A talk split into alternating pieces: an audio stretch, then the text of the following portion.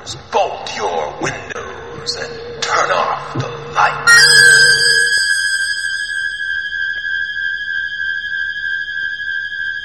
Welcome to Michael Myers Minute, where I delve into the 1978 horror classic Halloween 1 minute at a time. I'm your host, Robert Black. Lori is on the floor by the couch. She knows the shape is in the house. Lori, please stop. In the novelization, Lori is stuck in her head at this moment. Quote, with death near at hand, a host of crazy thoughts tumbled through Lori's brain. It was not exactly as they said, your life passing before your eyes. It was more like random snapshots of herself pulled from an unsorted collection.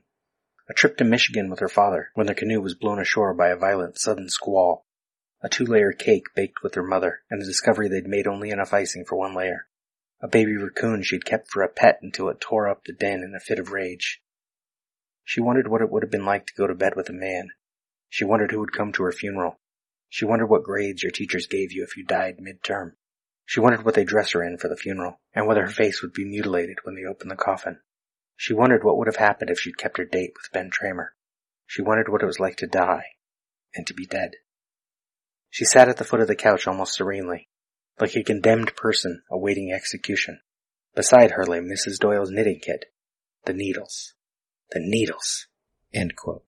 In the film, the needles come from Lori's bag, of course. And we saw her knitting with them in minute 68. They are hers. Second 2, close shot, knitting needles.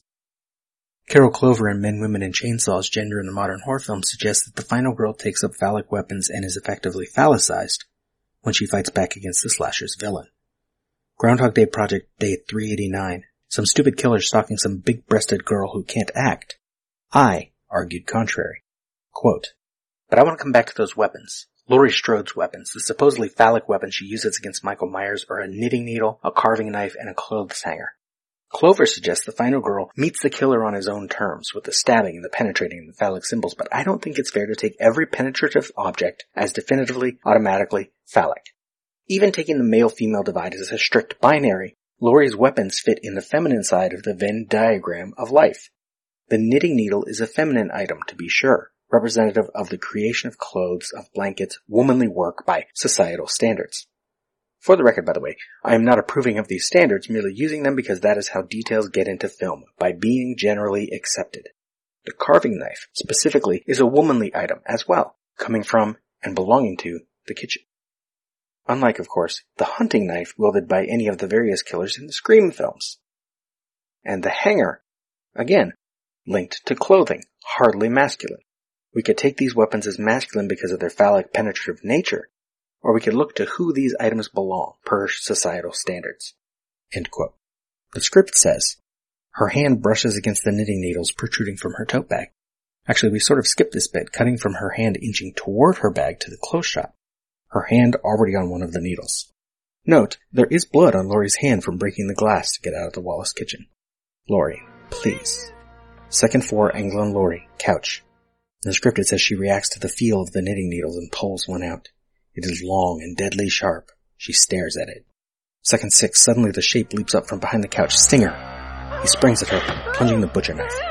Second 8, angle on couch. The blade of the butcher knife thumps into the couch. And I'm of a mind to assume he's just fucking with her. No way he would miss by that much distance. Of course, he doesn't realize that she's armed. Angle on Lori, shape. Instinctively, Lori raises the knitting needle and drives it home, right into the shape's neck. Second 9, a window, tops of curtains, and then the shape rises into view, knitting needle protruding from its neck. From the script, the shape springs backward, clawing at the needle, rolling his head back and forth, then suddenly he freezes, hands outstretched, motionless, and falls in a heap on the floor. Sort of. He takes a few steps back, grabbing the needle with both hands. Second 13, he bumps into the blinds. Second 14, he yanks out the needle, looks at it, and falls. Second 15. Second 17, angle on Lori. Lori sits there. She takes some deep breaths. The high notes come in.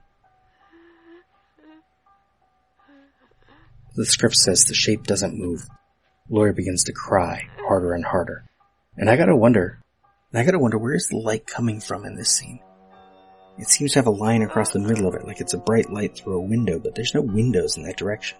Certainly not that high. Lori pushes herself up. She reaches for the back of the couch and pulls herself onto the couch. Second 29. Close on the back of the couch as Lori rises up to peer over it. Knife ready. Second 34. Angle on Michael. On the floor. One leg askew. The knitting needle nearby. Several inches of it covered in blood. He's clearly breathing, but I'm not sure we're supposed to notice that. There is no accompanying breathing sound.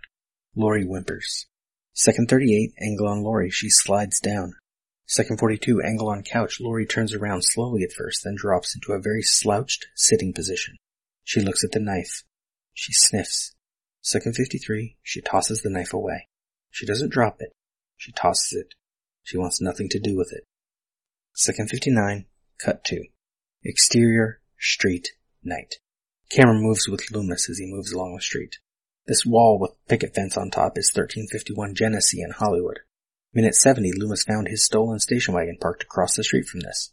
He has not gotten far.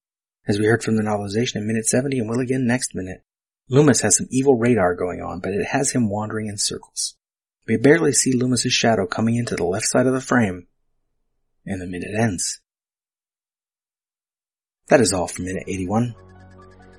Michael Myers Minute is a production of Lemming Drops Studio. You can find more content at lemmingdrops.com. Stalk me on Twitter and Facebook at Myers Minute or Instagram Michael Myers Minute. Don't forget to subscribe and leave a nice review if you like what you hear. Until next time. See you later. Bye. Bye.